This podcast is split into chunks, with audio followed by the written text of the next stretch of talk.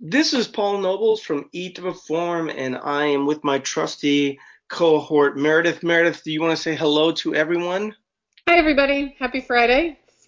So I'm just going to try and get some early business out of the way. Um, if you're a member, we are having a lifetime push right now. Uh, for those that don't know, we actually do offer lifetime memberships. It's actually slightly more than the cost of the subscription for a year and usually is a, a pretty good deal for most folks. In fact, something like 6,000 of our current members are lifetime members. So they kind of represent the core of what we do.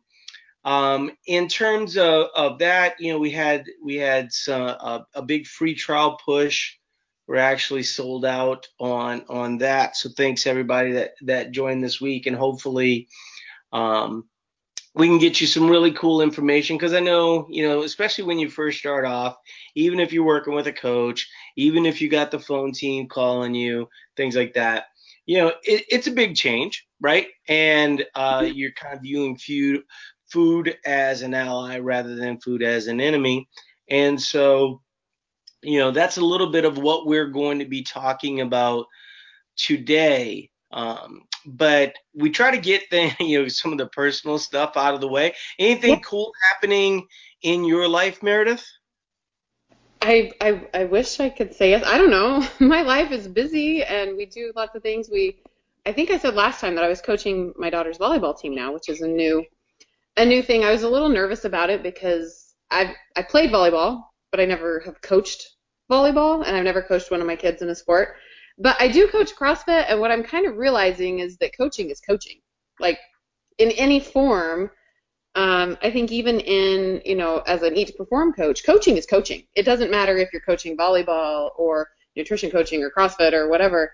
So it's been fun. It's been fun. I really enjoy it. I wasn't sure actually to tell you the truth, but we needed a coach. So we had our first games last weekend and they won three out of four and we have more games this weekend and um, yeah, cool. just so yeah. are both of your kids in school? Yeah, yeah. Parker, they started. We started the week we were at summer camp. My kids started school. Um, yeah, we start early, but yeah, Parker's a junior and Bailey's in fifth grade. So I've got. Yep. Did you see my post about the Kansas City Chiefs? No, I missed it. do I need to look?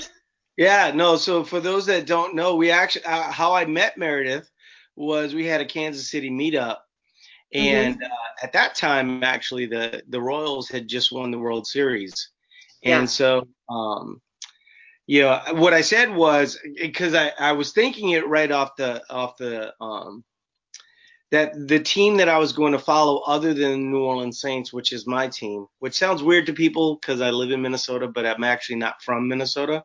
Mm-hmm. I'm from New Orleans. But I was really excited for uh, Kansas City because of Pat Mahomes, which I think a lot of people are excited about there. But how, how's the buzz for Kansas City right now? Um, it's really good. Um, something that's interesting that people may or may not know about me is that um, I'm not a Chiefs fan.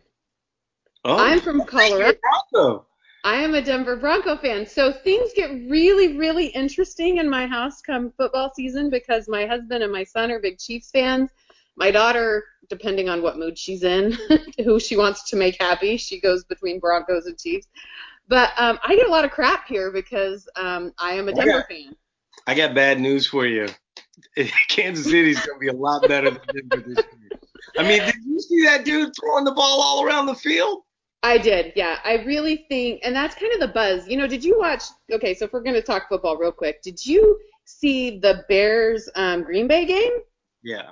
I, so, I, so I have, so I have Game Pass. Okay. Which which means that I can watch condensed games, which okay, is like yeah. football crack, right? So. I know I know that the the Chicago game I knew that the Chicago game actually only got interesting towards the end. Yeah. And I went to like the the right about you know half of the third quarter, and that's when mm-hmm. the thing got fun. Well, so Aaron Rodgers just did what Aaron Rodgers does, and he just stormed the field in the second half, and you know um, Green Bay won, but after being behind, and so that's the buzz in Kansas City that uh, Patrick Mahomes is and Aaron Rodgers is the next Aaron Rodgers. That is, I'm saying I may or may not agree with that, but I'm saying that is the buzz here in Kansas City. I mean, first of all, one thing you've got to realize is he's not he's not Aaron Rodgers. Um, and, and and the potential. I mean, the the rules for quarterbacks right now are so favorable that it's Mhm. going to be good for him. But it's actually not Patrick Mahomes that's the interesting part. It's all the people around him, Mhm. right? He's, there's so much talent in Kansas City that to have someone that that actually can elude the pass rush and things like this nature. But I'm sure most people. But I just wanted to tell you that I was really excited about, and I- and I feel bad for your your Broncos because I don't think. That's Yeah, well, we'll see what happens. Like I said, life gets interesting in my house during football season, so um, you know. So I did have a couple stories before we get into the main Yeah. topic. Um, so one of the stories was that Marnie has been doing like these really cool videos. If you're in the private group, you've probably seen them. Um, and I'm, I'm probably going to, you know, if you if you're not in the Better Dieting group, uh, that is our free group. So that's our public group. And uh, I am trying to get her to make some different posts um, or videos because she's really good at it. And uh, I think the, you know, kind of her common sense style would really Mhm. resonate with people. But she did something really cool as a test, right? And it was just something that we were talking about. And she went in to the gym one day and uh, there was all these ladies talking about their weight and their frustration related to their weight and stuff like this. Now, for those that don't know, Marnie is like Pan American champion for her, you know, age bracket and stuff like this. So she's, you know, a weightlifter, owns a CrossFit gym, things of this nature. So, so she's talking to these these ladies, and the ladies were actually really super close. Um, when I say super close, I mean not close at all, right? So she would she went around and asked everybody because everyone was complaining about their weight. So she said, "How much do I weigh?" And not one woman was within 15 pounds, right? and and so so I was like, "Oh man, that would be so cool if you filmed it." So she filmed it asking two guys, and the guys weren't even within 25 pounds, right? Right. And the reason why she's doing, I mean, like if you think about how brave that is, you know, I mean, there's women that won't talk about their weight at all. So for her to to go to these people, and she actually put it out as a challenge where she was like betting them that they wouldn't be within, you know, five pounds, and uh, and none of them would take the challenge because they felt like they were being suckered. But um, you know, she uh, it, wa- it was just really funny and, and seeing the reaction of the guys once she said what she actually weighed because i think one of them guessed 143 and the other one guessed 145 and she's 167 hmm and um, i think i think that it really kind of points out to one of the the case studies that i'm going to actually talk about because the theme that we're going to talk about today is does maintenance exist? But there was a story that uh, I wanted Meredith to remind me about because you know if you're if you're an e performer, you're probably familiar that I'm really kind of head over heels for my wife, and uh, I talk is. about I talk about her all the time, and uh, she's she's uh, Remind people how long you've been married. Remind people how long you've been married. we met when we were 19. Actually, our anniversary is you know uh, a week from now. Yeah. And uh, so we've been we've known each other for 30 years, and uh, uh, so we got married seven years after that. So we've been married for 23 years. Um, we're actually we're coming up on our 23rd. Yeah. And uh, so my wife is like this really adventurous spirit. We travel a lot, right? Actually, uh, we're currently planning a trip to uh, an island, or it's like a it's like a series of islands right off of Papua New Guinea, and it's kind of known as like the best place to snorkel in the whole world. And snorkeling is my favorite sport by far. You just lay down on the top of the water and you see cool stuff. And this yeah. is apparently the best place to to do that. So uh, you know, it's it's her 50th birthday. I'm actually for my 50th birthday, which is in three weeks or so. I'm going to New Orleans. So we rented a house, um, and I'll be there for a weekend. You know, nothing too big. So, but so for my trip, we go to New Orleans. For her trip, we go to Papua New Guinea. Um, and she's like, well, that's the value of planning trips, you know? So, so there you go. But one of the trips, which is ironic, you know, given the the weather right now. So if you're listening to this two years from now, the Hurricane Florence is kind of hitting North Carolina at this time. And so we went to uh, the place where the U.S. Olympic team trains for um, uh, kayaking. Um, okay. And so there's this facility that the water is basically dry, right? And uh, but they fill it up with water like every single day, and then they have all these Olympians train there. Okay. And it's actually kind of chilly you know, that day. Mm-hmm, mm-hmm. We're in the water, but there's other things that you can do there. You can zip line, you can um, there's there's a ropes course, and my my wife. This is actually the second time she did this to me. When um when I was younger, we went on this kayaking trip, and I had done it uh, as a leader. I was a camp counselor, and I had been on this trip previously and there was actually a kid that, you know, was scared and I got him through it, you know. Oh, cool. Um, but, uh, you know, my wife, on the other hand, obviously there's different stakes, you know, involved between my wife and I and, you know, this kid, you know, who's just yeah. trying to get over his fear. And so I was trying to use the same techniques to to get her to get over her fear. Um, we get in the water, we get in the kayak, she tips over, she's like, I'm done. And so, so I talk her into actually doing it, and I think we got maybe 200 yards down the river. Um, it was enough to where we couldn't paddle back, but it wasn't far enough to where we'd really gone really anywhere, right? Right. and um, she's like, "Nope, I'm done. Did this done it. You know, I was like, we can't get off the river. Where we're gonna go?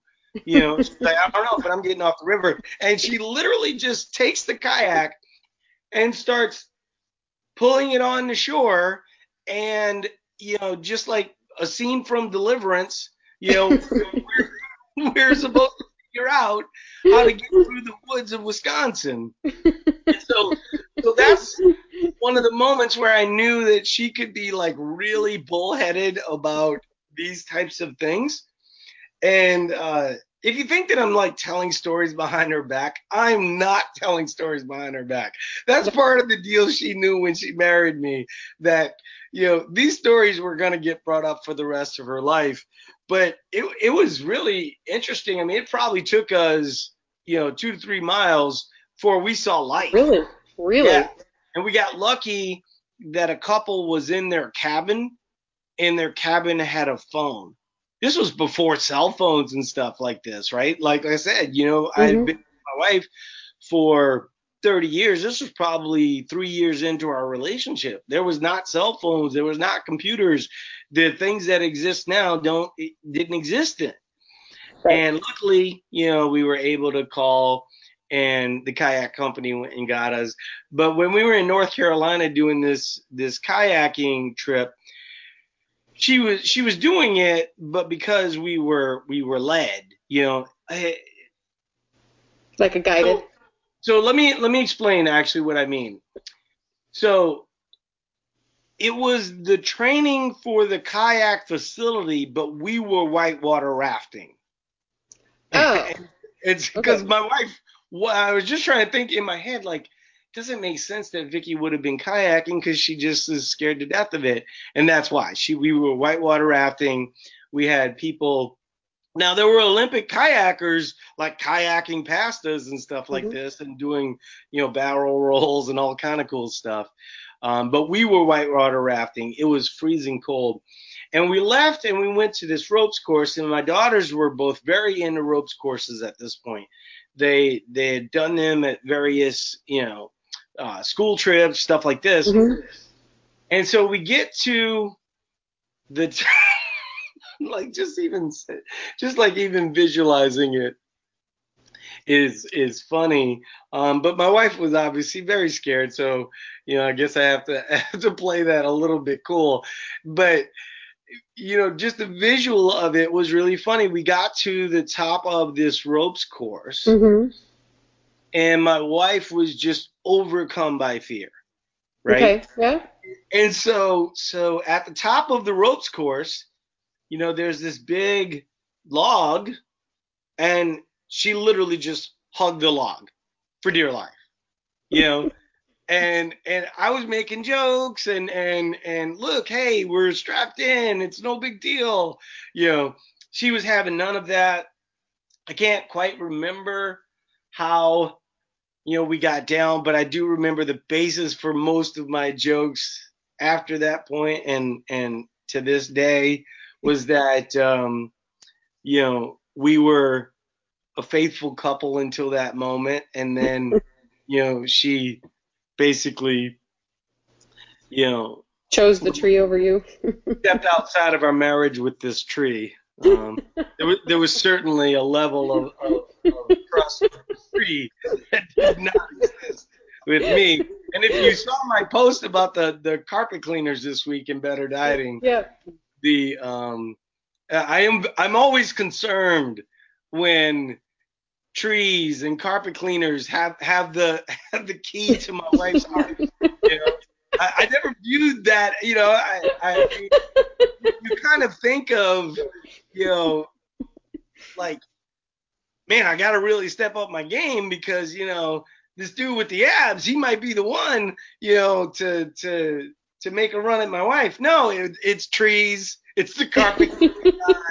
It's probably anybody that takes out the trash or does the dishes more. You know. So, so there you go. That's that's the tree hugging story for my wife. But we we you know because we traveled so much and done so many things, there's there's a lot of stories like that. I told a story on one podcast, um, and maybe I'll tell it at another future point, but um, of the warthog story um, in Hawaii, where you know she she it was it was just like this weird set of circumstances. My wife is is that on the on the one time you know kind of scared, but she's also really super adventurous. Like she's Mhm. willing to try things, but um she can be irrational with it at times. So Yeah. keep that in mind.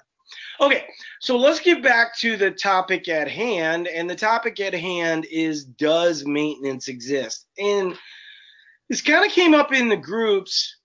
And what's interesting about it is that, you know, people wanted me to speak on it. So I actually wrote a post and kind of gave the basis for information, but we'll be able to give a little bit more and better information in this discussion Right.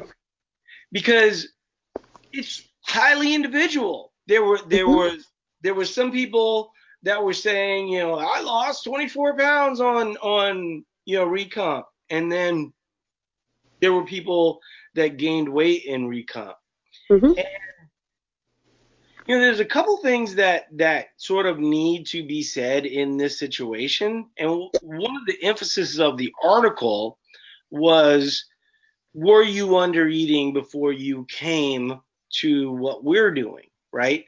And you know, what you often see is somebody that's 5'6, 125, and they've had to sort of under eat to kind of be there. And right, the the emphasis of the article, and you guys can read it, I'll have it on the main page this weekend. But the emphasis of the article was simply that if you want to maintain your weight, you're going to have to undereat pretty drastically. And you won't be guaranteed to stay weight stable even in that instance because the way that people gain weight is gradually. I've said this before in the podcast, and then you know I can kind of get Meredith's experience with this as well.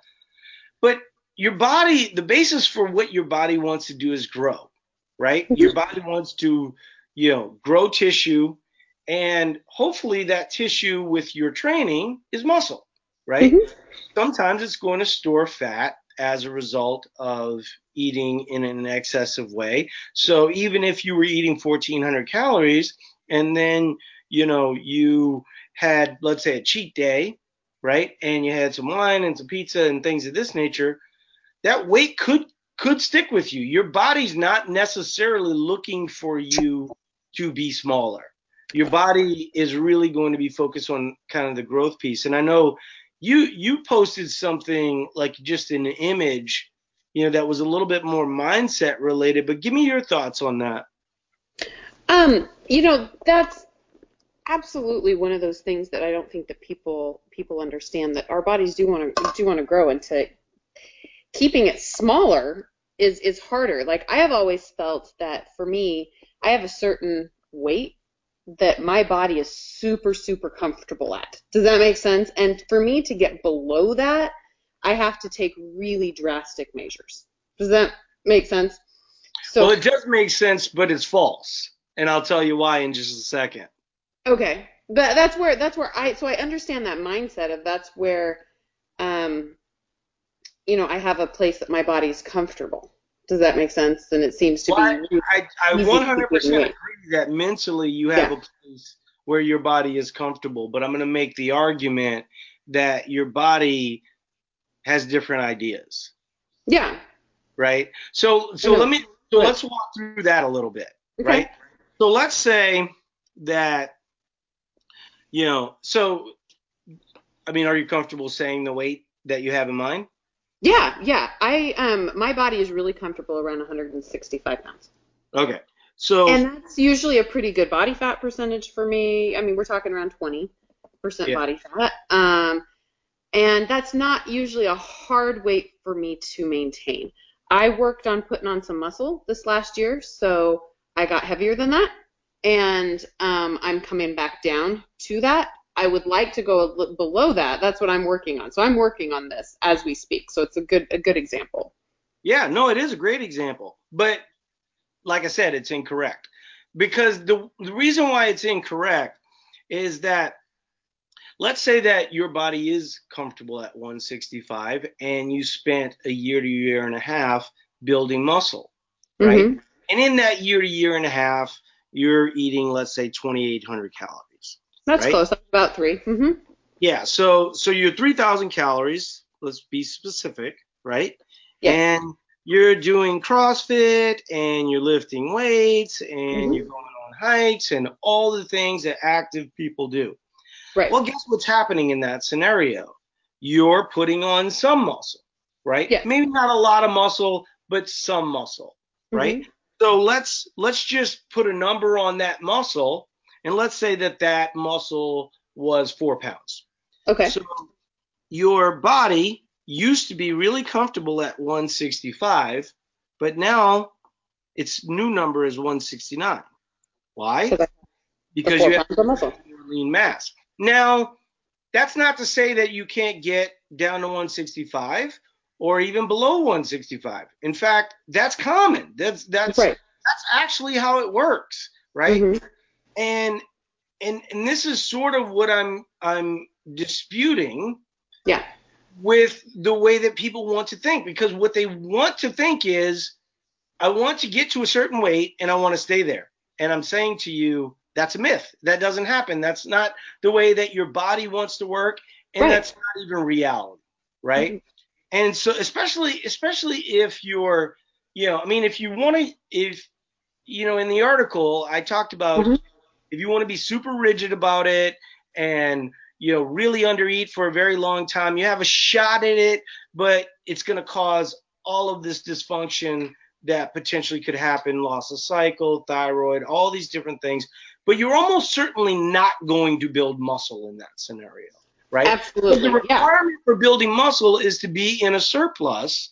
and then using the work that you're putting in. So what happens for a lot of people that are under eating is they go to the gym and they're really doing nothing. They're sort of wasting their time. They're kind of earning their chicken and kale, right? They're not even earning a Snickers. They're not even earning a Right. glass of wine. They're just earning chicken and kale, and their body is trying to grow, but they're suppressing that signal, right? Right. And so, for you, as an example, so um, so do you mind me asking what was the weight you got up to, or is, I got that to one. Yeah, I got up to 176. Okay, so let's do some math here. So 176, and let's say roughly you got to 22%, just to put a That's, number on that's about that is that's about where I was because I um I put I did an I mean I know we have a whole we have a whole podcast on our different body fat testing things and dispute, but it's what I had, and from what I had, it gave me about seven pounds of muscle, Yeah. and um a little bit of two percent increase in in body fat. Okay, so so that's actually interesting because your number is actually now 172, right? Yeah. And then you go, okay, but mentally I'd rather be at 165. Look, nature doesn't care what you want to do, right? It does right, not yeah. care. Yeah. Now, that doesn't mean that you can't get to 165, right? And Right. so so right now today you said you're 169, is that right? I'm 170 today. I weighed in this morning. Yep. Okay, so same thing. You Yeah. know, One- I know. we're 170, all 169. Yeah, yeah, yeah, yeah. details, Yeah. but it's it's pretty close, right? Yeah. So at um at 170, basically for every pound of fat equals 1.7 pounds, Yeah. right? Mhm. So let's say that you do get to 165. Now we're going to talk in definites, but the simple fact is this is, actually isn't how it works. You know, Right. when you're going up and down, when you go down, you're going to lose a little bit of muscle. You're going to lose maybe more fat, but you are going to lose some muscle. So it's not Right. going to be one for one. But let's say that, you know, at 170, you do get to, uh, you know, 165, right? Basically, what we're looking at right there is 5.1 pounds is 3% body fat, right? Yes. And so you said you were 22 at 176? Yeah. Okay. So that probably puts you at about 19%, right? And so with an additional 3%, if you do get to to to 165, now you're 15% body fat, right? And By math, yeah. Yeah. yeah, so so it's by math, right? Yeah. Um, and then of course, once you're there, you know, you're gonna have to you're gonna go through all the things that that everyone goes through because everyone wants to stay at that number. But the difference is because people people look at well 20 to 15, that's not really a lot. That's a whole lot, you know. I mean, Oh, going yeah. from 22 to 15 Oh, Yeah. it's a lot. yeah, I mean it's basically seven times 1.7, right? So it's roughly 10 pounds of fat. You know? Oh, yeah. And so, so when you look at that and you go, well, how can I get it to be where it's mostly fat and not mostly muscle? And the answer is you do it the way we do it, right? If you do it in a really super restrictive way, you are more so like for instance, if if Meredith was eating 1100 calories, right? And Which I'm not, just so you right, know. you're, you're not, um, because what, what are you at? Like 1700, something like that? No, my low my low day is 19. Yeah. So, my so high day, my super day is like 26. And and that's a good example that you might have to get a little bit more aggressive to get to 165, right? Right. I'm But I'm so- I'm finding that. But, but at the end of the day, right, you're not doing 1100 calories. You're probably the lowest you're probably going to end up going is 1600 to 1700. right. So what that means is is that your body's not going to view your muscle as a source of energy, right? Right. And so you're not going to necessarily lose that source of energy. You might lose a little bit. So instead of 10, you know, you might lose eight pounds of fat, two pounds of muscle. I mean, this is the problem with uh, body fat testing. Right. Is that, you know, the, the margin for error is always a little wonky, you know. Yeah. But, but in general, you know, in terms of pictures, in terms of, you know, kind Strength of Strength in the gym, my PRs in the gym. Yeah. And and and and the problem problem I think happens for a lot of people is, you know, they have kind of these ideas of what they should weigh that really aren't based in reality, right? Oh, and I and agree 100%. and I think that like in your situation, you know, it's very common. I mean, how tall are you? Five seven. I mean, it's very common for a five seven woman to think I need to be 55 pounds. Well, I literally just wrote a scenario on paper where you're going to be 15% body fat. You're going to have visible abs, things of this nature. Now, Mm. could you potentially, you know, rinse and repeat things to get to 12%? Absolutely, right? But but Mm. this idea of staying at 12% or staying at 15 or staying at 167, that's not how nature wants to work. If you're gonna CrossFit, if you're gonna lift weights, if you're gonna do all these things that make you a more capable human being, running is in, running Zenit, but it's just kind of in a different Yeah. cat. Right, Right. right, mean, certainly, I'm not arguing against heart health, right? right. But if you run too much, you're going to be dragging at that lean mass, right? Exactly. people take that too far. I'm not saying to you sh- you should never run, but what I am saying to you is that if you're running all the time and you're wondering why you're skinny fat, that's one of the reasons. You're not allowing your body to adapt to the stimulus of lifting weights, right? And so your body is going to go ahead. I was just gonna say, I don't. For those of you that don't know, I was a, I'm a long time runner. I've run marathons. I've run half marathons. Sorry, correction. I ran a marathon, full, just one. I don't want to get that out there that I ran plural because just one and done for me. But a lot of half marathons. I was a long distance runner for a long time, and trying to do CrossFit at the same time.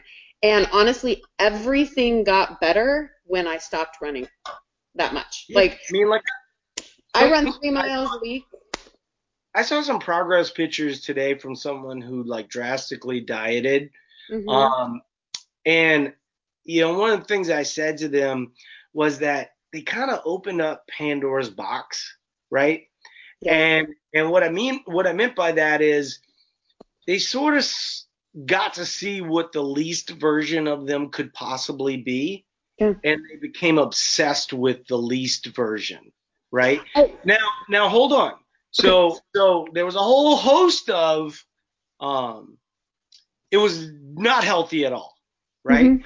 And she openly talked about how unhealthy it was, and certainly from a mental standpoint, you know, the way that, you know, she's reacted to, you know, being fed also was a negative. So not only was it physically, you know, difficult on her, but mentally it was difficult on her because now normal is not as good as, you know, the highlight reel. You know, Yeah. everyone talks about, you know, comparing yourself to other people's highlight reel. You know, you see that on Instagram a lot where Yeah. people, you know, um, you know, Yeah. they're not you, right? They work out three hours a day. That's their job, you know, things of this nature. But it works the other way too. Like if you're comparing yourself to a pre-pregnancy weight, or if you're comparing yourself to when you didn't have muscle compared to when you do Yeah. have muscle, that was the interesting thing about it. The picture that she showed me, I mean, could not look more healthy, right? Like in my view, the second picture was actually much healthier. You know, a Mhm. lot more muscle. You know, like the de- scenario I just described with you would be with her, right? Yeah.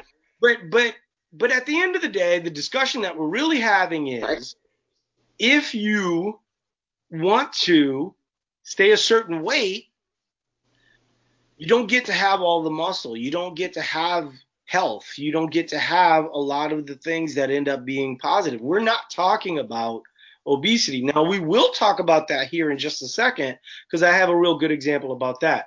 But Meredith is wants Yeah. to talk, and I'm not letting her talk. It's it's fine. I don't want to get too far off, but I just want to say, going back to that, since I've already put out my weight and everything, and where I am now, and what I'm comfortable with, and when you post this in Better Dieting Group, I can even post some pictures in the comments. But I um when I was running, when I ran my marathon, I weighed 155 pounds. Yeah. Okay. Um, I don't think I looked smaller than I do now. I weighed less. Um, Yeah. I like the way that I look now um, because I have more muscle, but I don't. Does that does that make sense? Like I don't know that I looked like I was. Yeah, I mean, like, you know, I get concerned about people thinking like that, that they Mhm. even think we think like that, and of course we all we think don't. a little bit. But you know, I always feel like you should love every version of yourself, right? Yeah. And like you only knew what you knew at that time. Right. You know what I mean? And so running, you know, I mean, the, the thing about running that's really interesting is that it's pretty easy to do, right? I mean, you just Mhm. walk out the door, slip on some shoes, and you run. You know, so I get. I mean, that was part of my, you know, a large part of my journey. You know, Mhm. but you know, the when you look at kind of my progress pictures and things of that nature, what you see is that, you know, and and I I love that dude too, right? Right. But at 149 I was really small, you know, and and you know I did not have muscle. I was not able to do, you know, a lot of the things that I wanted to do in terms of, of weightlifting. I mean, I saw a post, you know, the other day where this woman kind of snidely talked about someone who was a CrossFit Games athlete, right? And Mhm. and uh, you know, she was talking on the phone and she's like, I would never want to look like that. I think that that is is so horrible on a lot of levels, right? Mhm. Because I don't think that the woman's saying that she wouldn't want to look like that. I think what she's saying is she doesn't want like if she's gonna judge that woman, guaranteed she's judging herself. Oh.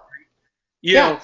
And so, you know, it's this inner dialogue where we're all kind of having these judgments. And I think the the better place to be is to look at where you were at that time. You know, like when I was 255 pounds, I certainly loved that guy, but that guy was kind of, you know, disconnected from health. You know, health was not my biggest priority. Now, you could argue that health should always be your biggest priority. Well, it just wasn't, right? Right. I was much more focused on accumulating wealth. I was much more focused on building businesses and things of this nature. So the idea of like going to the gym and doing things that I was scared to do in the first place, that was just not something that I was going to be open to at that moment in my life. You know, Right. I had to kind of graduate to that place, you know. And so so I think, you know, being kind to yourself, you know, like kind of to reiterate what you were saying at 155 compared to, you know, what was your what did you say your highest was? 176. Yeah. Yeah. So at 177, I was a 34 waist um, and wore a medium shirt. I currently have a 34 waist and a medium shirt, right? And that's because of muscle, Right. right? And so people, you know, I always think it's funny when people say um, that muscle mate weighs more than weight. A pound weighs a pound weighs a pound, Right. but it it's less dense. Except, right? yeah, except That's Base. what they mean, to say. Yeah. Um, I, I do have two really good examples though that that sort of kind of go against the grain a little bit that I want to talk about, but I, I want to make sure that we finish this segment. Yeah. Okay. So are we Well, finished? Yeah, well, yeah, no, I was just basically just to wrap that up. I just um you mentioned that, you know, I could get down to 12%, but here's my just I I just want everyone to know this. My thought on that is I like life too much. I enjoy things too much. For me to do that and maintain that, it would be really, really hard. And it's not something that is a focus for me. And that's that's me. And I just I want to reiterate, not that anyone's worried about that, not that I'm worried about people thinking that, but for me, there comes a point where I think that I mean that's that balance, and we need to enjoy. Yes, we need our focus needs to be health, and our you know be healthy and everything. But gosh, life we got to live a little bit, you know.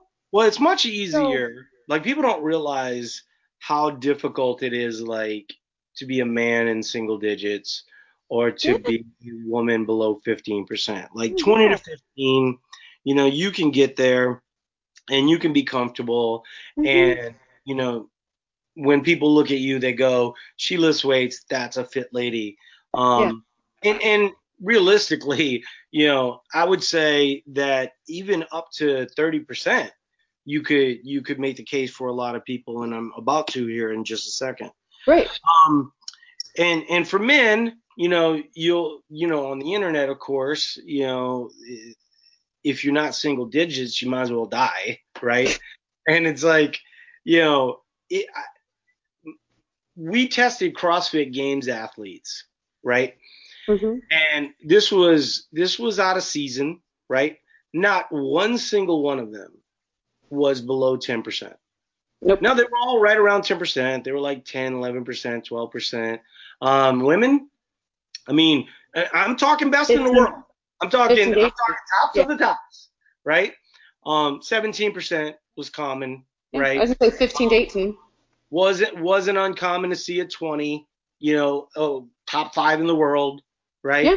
um because out of season of course you know the conditioning is going to be less than it is and i'm sure you know when they show up now you know you look at i, would say most men show up at the crossfit games at about 8 to 10 percent and if they show up at at 4 to 5 percent i want to bet against their chances to win right? You need to have a certain amount of cushion Right. to allow for, you know, energy as your WODs go longer. I mean, the, one of the more interesting things about what we talk about daily is that people focus on the carbohydrates so much, but it really is kind of a combo that you're burning. Like people think that, you know, CrossFit Games athletes are operating at intensity. I was actually listening to a podcast that talked about this, and they you know, the guy estimated that 70 to 80 percent is where they're at most of the time, and I think that that's probably true. You know, you're not seeing like these huge heart rates because you can't operate at that level nonstop. Now, do they go there? You know, the last five percent when they're chasing down the other person? Absolutely, they do. Oh, yeah. Right, like we all do Yeah. in WOP, right?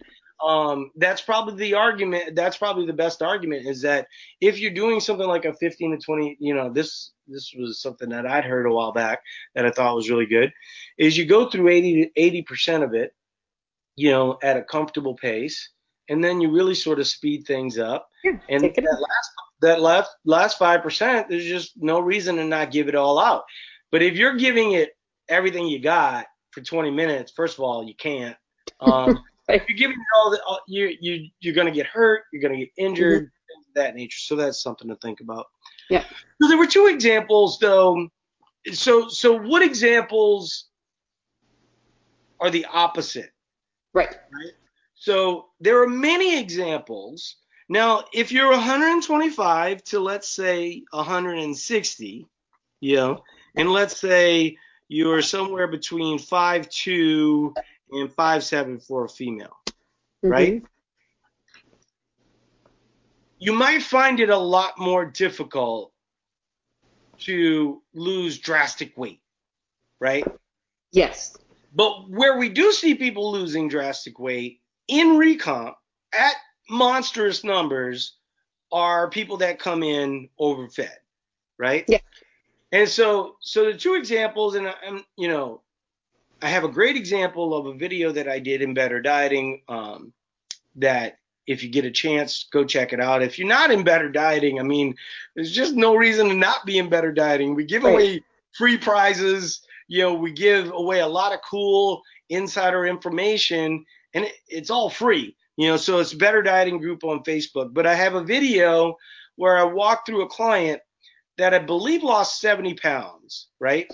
And her calories have been as high as 3,500 calories at any given point. And she basically works it up.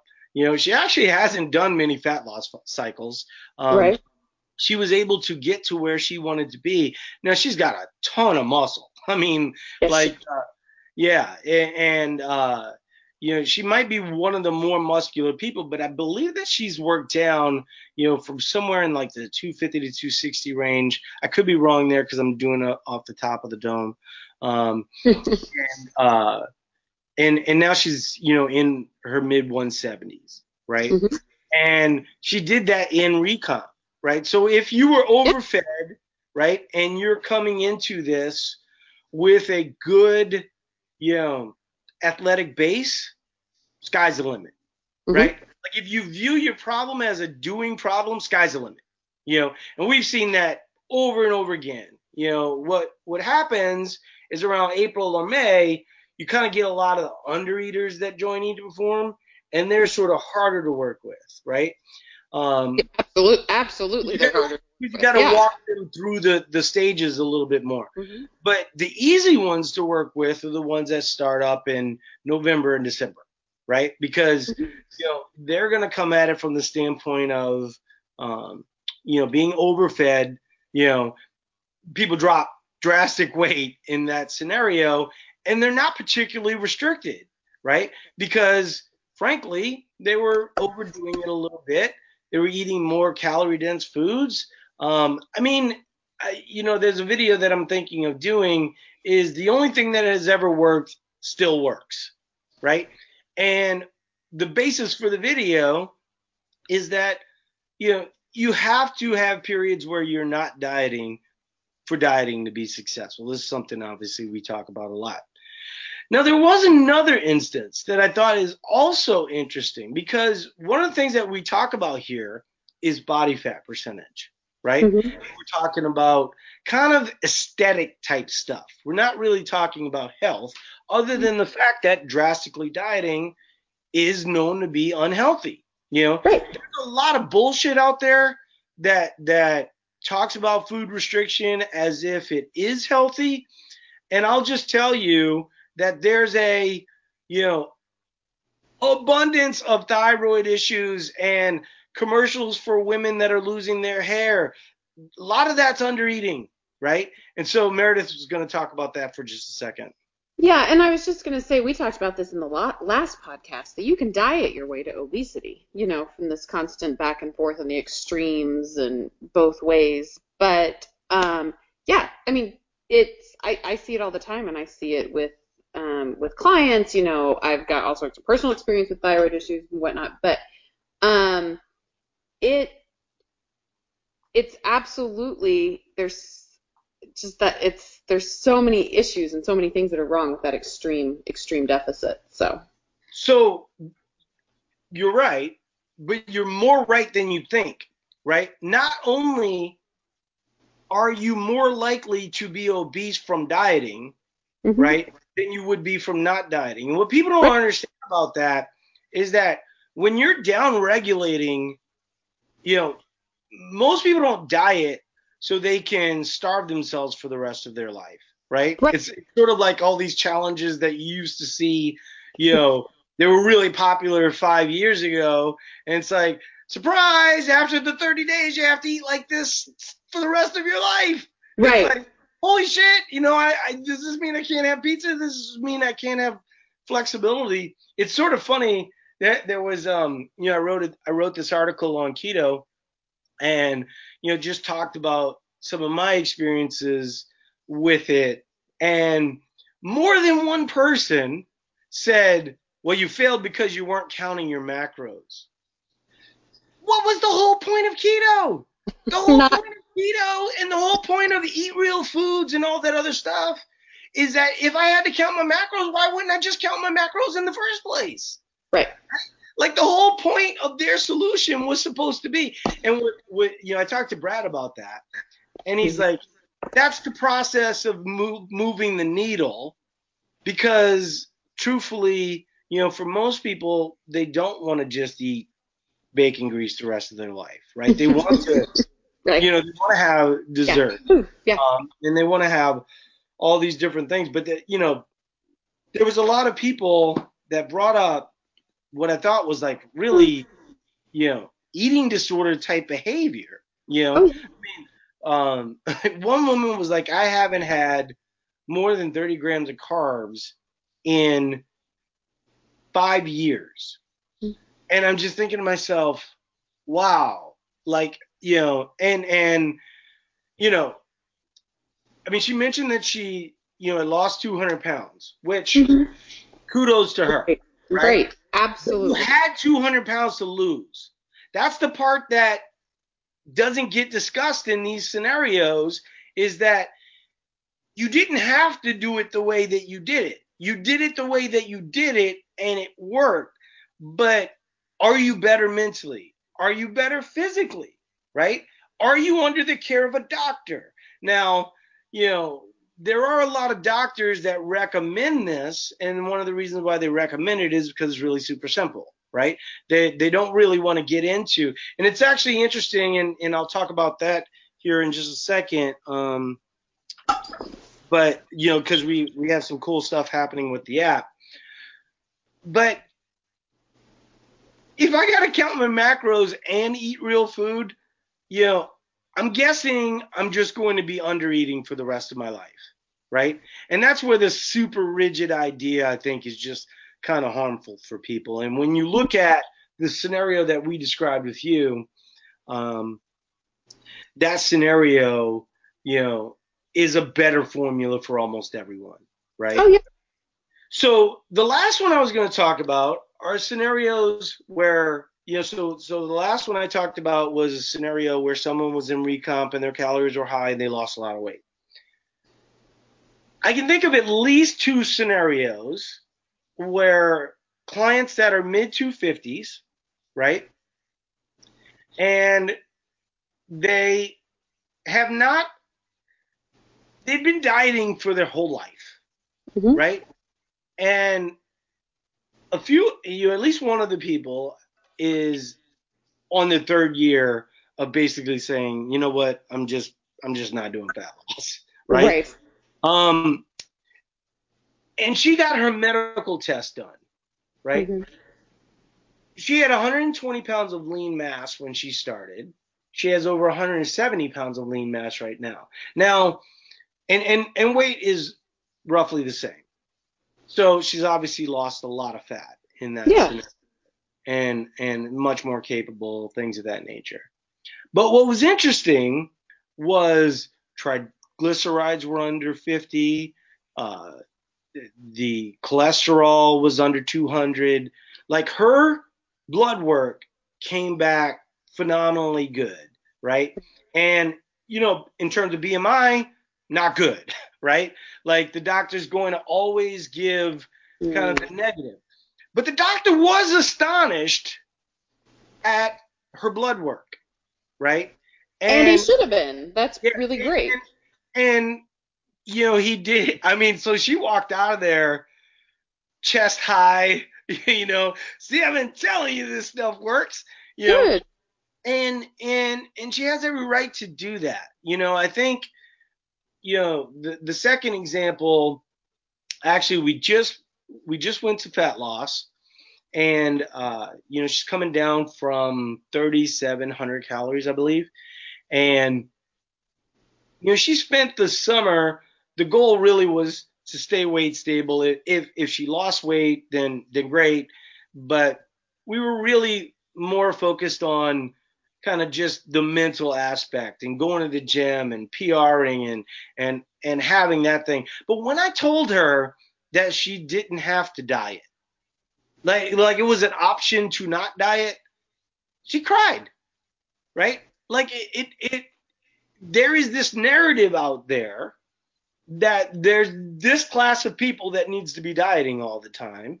Right. And this class of people that doesn't. Right? And you know, it's a it's a much bigger discussion, right? And yes. of course, you're always having health concerns, and legitimately, you have health concerns when you're carrying X amount of weight with a low muscle count. Yeah. Yeah. Right? But if you want to gain muscle, here's the secret formula way more.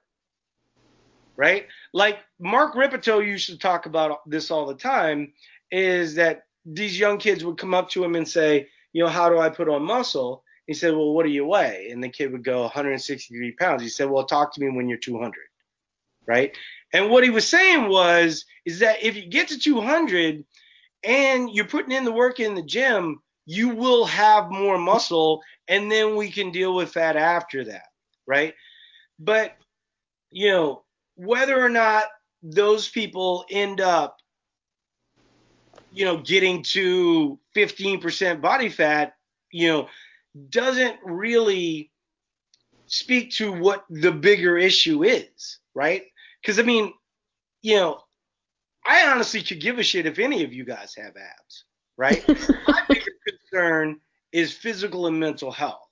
And I know that what we're doing is physically and mentally better for almost everyone, right? Absolutely. Now, if you come into it with an, a disordered, you know, we might not be, you know, we might not be the person for you right? I mean, there, you know, there are some people that have a bad relationship with food, and they need to work through that piece before they can, you know, do something that requires some level of moderation.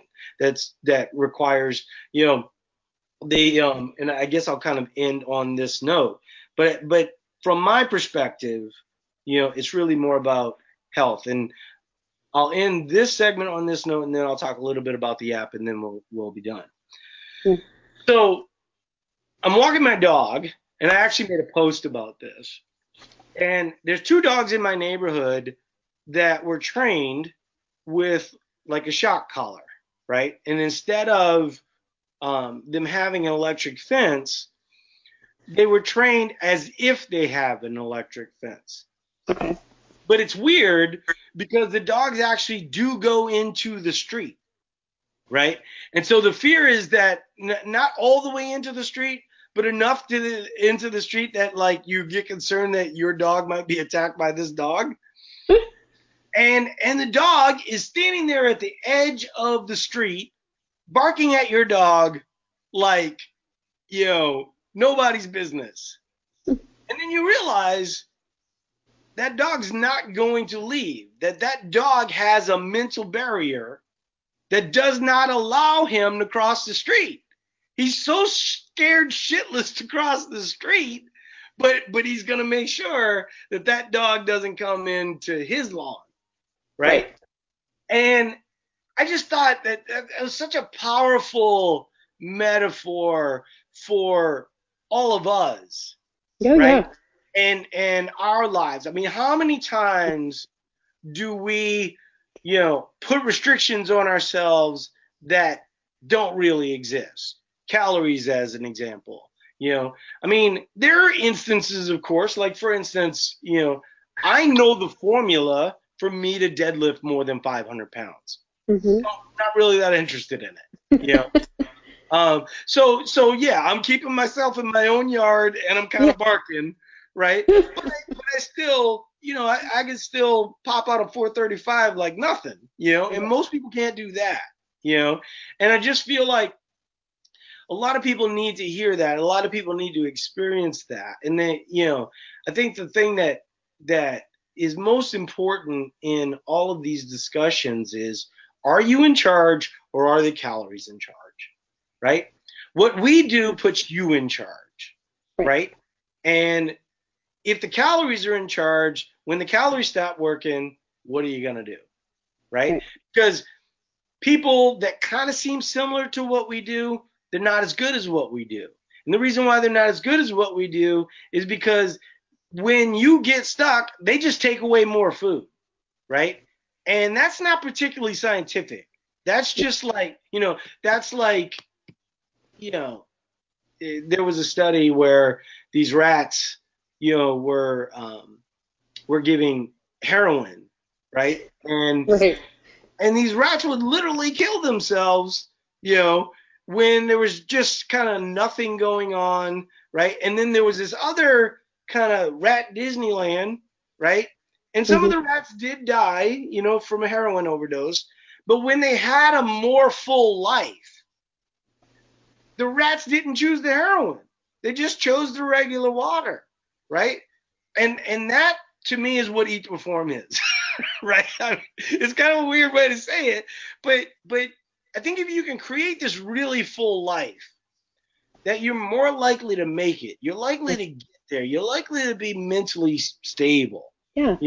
If if you don't, I think you're gonna struggle. You know, and I, I think I think that whole idea of kind of hating yourself lean is Mhm. something that's really hard to do.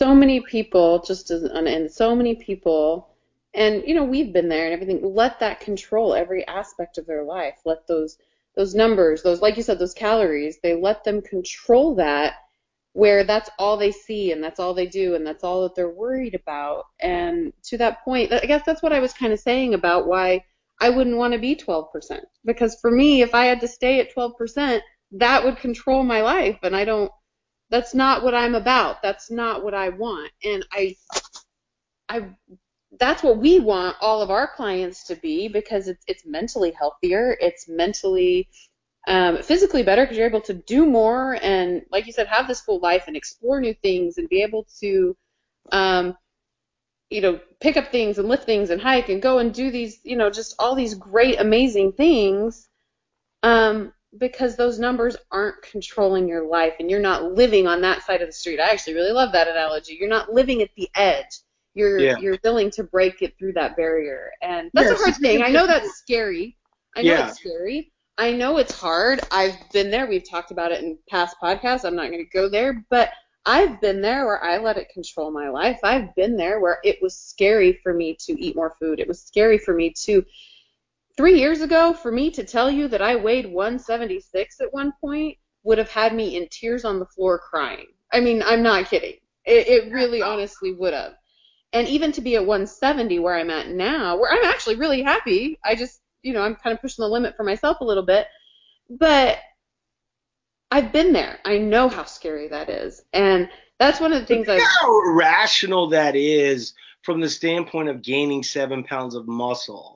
Right. And then like just mentally because I look, I go through it too, right? I mean, I'm not I'm not immune to it, but like how rational is it to gain seven pounds of muscle and then think, you know, that you're supposed to be less than a number that you had in your head because of what? Because of Yeah. what? yeah. Or think, oh, I'm so fat because I'm weigh 176 pounds. We don't use the F word, Meredith. I'm sorry, you're right. We don't. But I mean, those are the thoughts that these people have. Those, that's the mental battle. That is the struggle. And so that's and when she says these people, she means us. yeah, right? all of us. we all kind of go through these struggles. One of the things that's interesting about what you're saying, and I'm sorry to talk over you, but this No, is it's fine. this is really important, is that if you get to 12%, you kind of got to have a buffer, right? Like Meredith, you know, let's say that Meredith gets down to 15%. If she gets down to 15% and puts her claws in, she's got to be at 15% the whole time. Is that better than allowing herself to be at 18%? Right? Like kind of having a buffer to where she can kind of live life a little bit more flexibly. I mean, the one thing that I don't want people to hear is that we're saying, never will you be in a fat loss cycle. In fact, that's the exact opposite of what I'm saying. What I'm saying is, is that if you're doing life right, right? This is probably, I probably should have said this much earlier in the podcast. Okay. If you're doing life right, you should have to manage your weight on occasionally, Mhm. right? Like Right. you'd be pushing, yeah, because you would be pushing that muscle piece. So I, I'm just going to end on this note. Yep. There's probably only going to I hope four we said what I hope we said. I hope that made sense to everybody, and I really hope that you got what we were really trying to say, which is that we want you to live life right, live life healthy, um, you know, and you know, be happy, basically, and we can help you do that when it comes to the nutrition and the food piece. Yeah, so the um so currently we we hired out for our first app, right? We didn't really kind of know what it would what it would do. Mm-hmm. And you know, initially a lot of the points of the app was just to kind of get people a little bit more accountability. Now, when you look at breadcrumbs and all the different things that go on, um, it's it's much more advanced, and a lot of that really comes down to the work of, of Robert Boyd, and he's the CTO of Eat to Perform, and he kind of built this foundation. And we've we've sort of struggled to find the right fit. And uh, we went from basically one person to seven people, right? Mm-hmm. And so we have this this team of five um, that's working on rebuilding the coaches app and then ultimately the client app. And then we have another person that is probably similar in skill level to um, to Bobby. Now, what, the the cool thing about this new person coming on is that he has kind of a background in engineering and biomedical intern as well as software. And so one of the things that we've wanted to do and the promise mm-hmm. of these this next level of of the app people look at the front end of the app and what it does and and go okay well this doesn't really look that different from the other. What you don't see is the back end and how functional that is and what we can do with that information. And so having someone that can work with great data sets we already have a certain amount of AI that works in. That's a little bit of what Emma does. You know, mm-hmm. um, Emma's role in Eat to Perform isn't near as prominent as she used to be, but uh, there'll be there'll be some more things coming from Emma here real soon. But there's a number of things coming. You know, um, compliance score, right? Uh, part of any scientific method is whether or not you know the the the person in the study you know is compliant and what's the percentage of compliance in that situation. And so once we have a compliance score you can probably already think about the things that we can kind of come up with you know.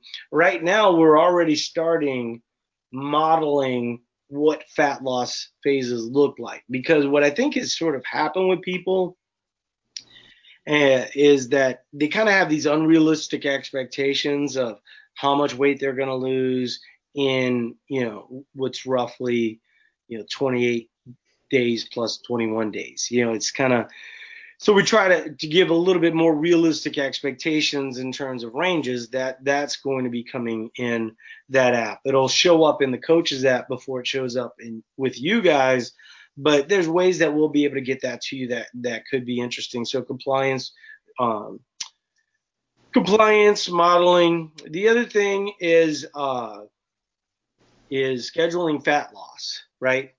And one of the things that's really kind of putting a fat loss cycle on a calendar. We've talked about this a while ago, trying to get this in place. We just didn't have the man hours to really get it done. We we should be able to get this done relatively soon. Like I said, we'll have it in the coaches app before we have it in the client app, and it will give your coach basically a notification that this was kind of your idea, right? That you know on you know January 3rd you were going to move into fat loss. So on January 3rd, you know, when we talk about the modeling, you know, probably the best way to look at it is, you know, just calories. You know, if if you worked your calories up to 2100, you know, obviously you would not should not expect near as much fat loss as someone that worked their calories up to 3800. Exactly. right? And so that's what the modeling will do. And what I think is going to be nice about the modeling once we have that in place, we don't currently, but towards that goal, is people will see that they need to work to this next level. I mean, I had, and this is this probably in, involves the other discussion as well. You know, someone asked, um, can you guarantee me that I will not gain weight? And I was like, absolutely not. There's no, no way I can. And I was like, because I can't control your effort. You know, if I could control your effort, you know, I mean, you have to remember, I'm the guy that lost 100 pounds eating 5,000 calories a day, right? Right. Now, you know, what we talked a little bit about was if mentally she's struggling, maybe she needs to move to a little bit more long endurance because you know we know that that that does work in terms of scale weight. Maybe not necessarily muscle, but definitely in terms of scale weight. So if, if scale weight kind of this thing bugging you, you know, mixing in a couple runs a week probably isn't a bad idea. Right. But if you're looking to be leaner, kind of like what Meredith was talking about, really you want to be looking at muscle building, right? You want to be mm-hmm. looking at sets and reps, lots of them, you know, and and you know, I would make the case for slower. I don't think Meredith does that too much, right? Like most of your training is going to be relatively faster right? It's going to be more CrossFit type work. Yeah, I mean, I do right now. I do a lot of um, strength training. I do a lot of, um, um, well, I was, I was, I'm backed off on it a little bit right now, I guess. No, I, you're right. It is because oh, I'm in so, a. Fat, I forgot what I'm doing. I'm in a fat loss phase now. So no, so, you're right. So let me, let me tell you. Let me tell you the the funny story about Meredith. So we're we're in North Carolina at summer camp, and we're all lifting weights you know, and most of us lift a lot slower than Meredith lifts. And, I mean, Meredith was like running rings around us, and and um, like you know, there's just some people that's their personality type yeah. wants to kind of go in that direction, you know, and so you know, it it was it was sort of funny um, that you know I would do five reps, you yeah. know and in that same time, Meredith would do 40 reps. You know. um, and and so so you know it, it, you're talking about our atomic sit-ups is what you're talking about. oh my god. Yeah.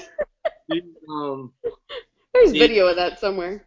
I'm like there there's not we're not, there's not a contest, Meredith, right? you know, Everything's a contest, Paul. Everything's a contest. Well, you pulled that shit on me last year too, right? With the uh, I did the monkey, monkey bars. bars. so I'm like doing the monkey bars. I'm like, okay, that was cool. Four monkey bars. That was awesome. Meredith's like, all 40, all yeah. 40 or die. You know. Well, and he's talking about the atomic sit-ups. If you guys don't know what they are, look them up. But he did like one or two, and then I sat down to do them and did what? I did like 25. You, oh, see, now I'm gonna bust you out though, because you were my partner, and so she, she was holding on to my calves, and she wasn't holding on to them. You're right. I didn't know what I was doing. yeah. So like you know, if you're a partner of someone doing atomic sit-ups, basically the what it, what it is is you're doing a full body sit-up, right? From and so understanding. You can you can do it with a, a weight plate, but but actually I think it's it's better if you do it where someone kind of has your calves clamped in and they're holding your feet down and then you're actually helping a little bit because you know the you kind of have to hold their calves still, right? Because right? otherwise, otherwise their calves will go too forward, and then you know they'll either fall on you or they won't make it through the sit up. Or you'll drop them like remember, we did Ed. remember when Ed like landed on his tailbone? I was like, oh, don't do any more of these, Ed. Um, that was sad. All right. Anyway, sorry. Great podcast. Um, hopefully this was helpful for everyone. I mean, but let's be real, it's not gonna be. You know, I mean, like, just I'm, I'm not being, I'm not no, being, you know, I, I think that what happens for a lot of people is that when we start talking about a lot of this stuff, it doesn't necessarily matter because it doesn't coincide with the wish that they have in their head, right? Right. And how quickly they want that wish to come true, you know. And right. until you get out of that wish mentality, you know, you're gonna be stuck for a really long time. And you know, it, it's it's you know relatively sad to me when I see someone, you know, as an example. I mean, I saw a file this week where the person came to us at 139. Now, you know, let's assume that she was probably under eating, and in that process, she gained, you know, roughly 12 pounds. Almost certainly, over the course of two years of gaining 12 pounds, she put on anywhere from five to eight pounds of muscle, right? Was it all muscle? No, right? But what doesn't seem to happen in these scenarios is it doesn't occur to people to like point the finger at they weren't training hard enough or they weren't training smart enough, right? Because both of those things actually do happen. You know, right. like, is like if you're if you're trying to eat more to fuel better and you're just marathon training, it's not going to be a great formula as an example for muscle building. You know, even in the scenario where she's putting on some muscle, you know, it's rarely going to be 100% muscle. You know, even if oh. you were bodybuilding, even if you were like, you know, they, there was a um, a great example of a it's sort it's sort of funny. Like I, I almost do want to do. I, mean, I wanted to do a podcast on this, but it, it, I think it's more interesting to me mm-hmm. than other people. Um, but you know, it's this guy. You know, he sells a dieting system. You know, it's really super rigid. Does he do it? No. You know, I mean, he's currently on a cycle where he's gaining 40 pounds, right? Yeah. And it's like, are you that guy? Right? Like, are you the person, if you're listening to this, are you willing to gain 40 pounds to gain some muscle? Right? Like, I think the good majority of people listen to all this nonsense out into the ether and don't really think it applies to them. Right? Like, if you look at somebody and their dieting system basically has them gaining, you know, 40 pounds while getting some help, right? you know, are you willing to gain 40 pounds and are you getting help? You right. know, um, and, and, and so those are some of the things that I think, you know, where the comparison is the, you know, the thief of joy kind of thing. Right. All right. So we will end on that note. Hopefully you have a great weekend. It's supposed to be nice this weekend. Looking forward to some football and, and getting in some good food and some good workouts. All right. Everybody have a great weekend. Enjoy. All right. Talk to you guys later. Bye now. Okay. Mm, bye.